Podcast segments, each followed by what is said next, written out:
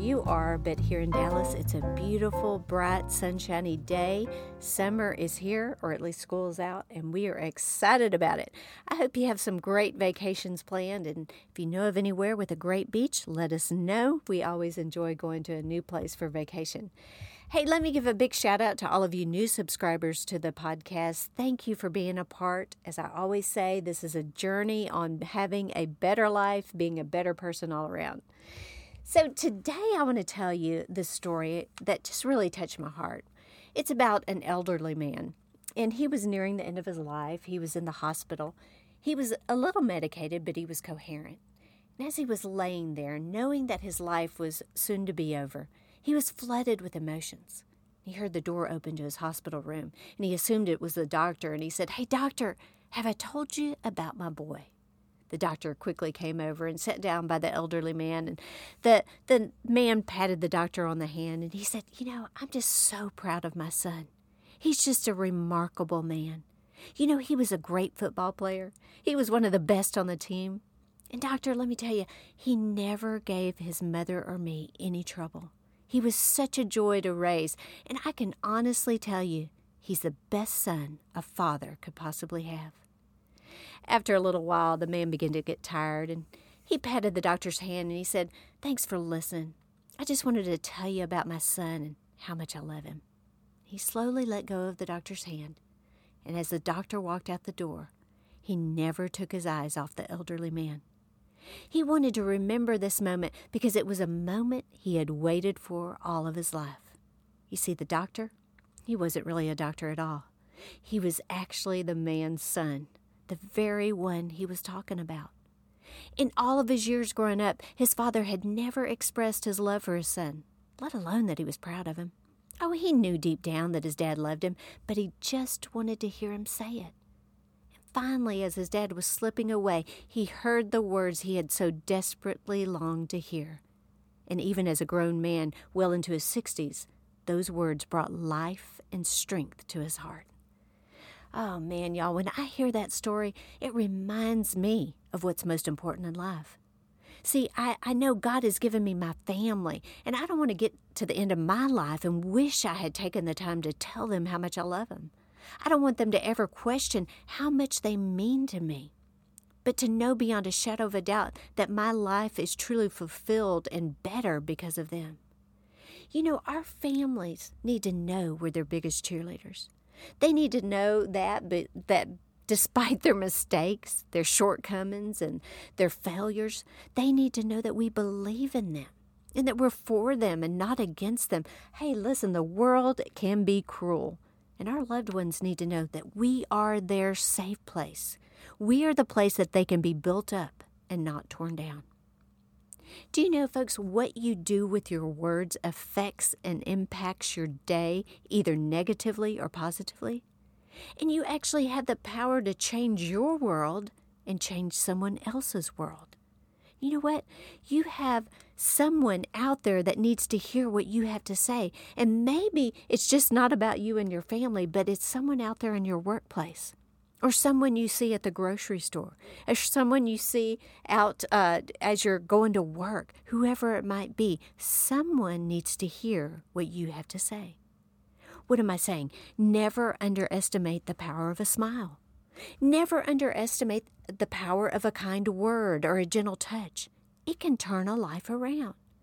Never be too busy to encourage others. See, you don't know what others are going through. Last weekend, I spoke for uh, several hundred women, and during the time that I was speaking, I told them to just bow their heads and no one looking around, and I told them that I wanted to pray for those who had thoughts of suicide. Y'all, while no one was looking, so many hands went up.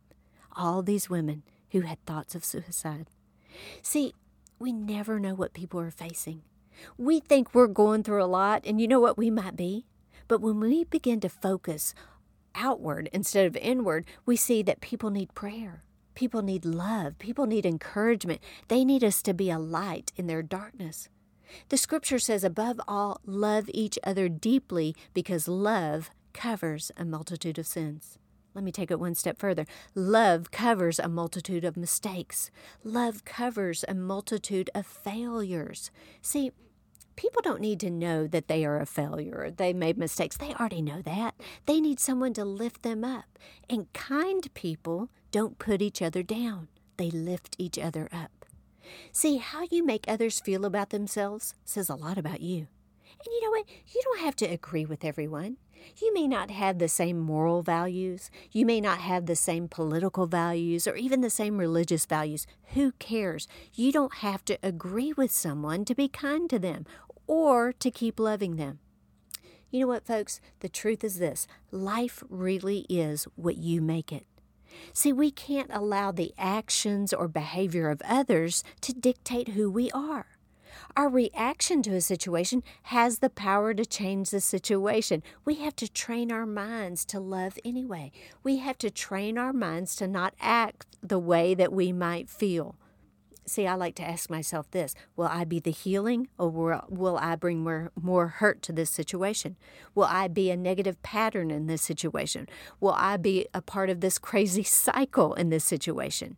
You know what? I'm just determined I am going to try my best to be a positive force. So don't allow emotions to dictate your day. If you've had a disagreement with someone in your family or someone at work, don't let that keep you from being kind or keep you from loving others anyway. Because you know what? The more anger you carry, the less capable you are of loving. You've heard the saying, every 60 seconds you spend angry is a moment of happiness you will never get back. Listen, folks, life is too short to be angry. Life is too short to have regrets. Let's be kind. Let's speak well of people. A healthy mind doesn't tolerate speaking ill of others. Be so full of love that you don't judge. Judging others is really a reflection of you. And listen, I can hear my mom saying it, April, you better watch the words that you speak out because you one day might very well have to eat them. In other words, if you don't have something good to say, don't say anything at all. Zip it on up. listen, inspiring and encouraging others doesn't mean your own life is without flaws. Lord have mercy. It doesn't mean you have everything all together. Who does? It means that you love anyway. It means that you're kind anyway. It means that you help someone else out anyway. Let me challenge all of us here. What if we made an effort to only speak the good? What if we made an effort every single day to find someone to encourage? What if we made an effort daily to use our words to build, to lift, to bring joy? Listen, the cost of not following your heart is spending the rest of your life wishing you had. Oh, we don't want to do that. We want to look forward with hope and not backwards with regret. We need to begin to give people a piece of our heart instead of a piece of our mind. We need to cheer people on. We need to magnify their strengths. We need to be kind anyway. Oh, that's good right there. Be kind anyway. Tell someone today something good. You've heard the saying, if speaking kindly to plants can help them grow, imagine what it can do for humans. so, what am I saying? Love your family.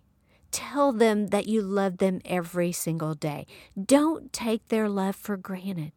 Be the bigger person. Be the one whose love isn't based on conditions. Don't leave life to chance. Love like you've never loved before. And remember this you only get one shot at this thing called life. Let's make the most of it.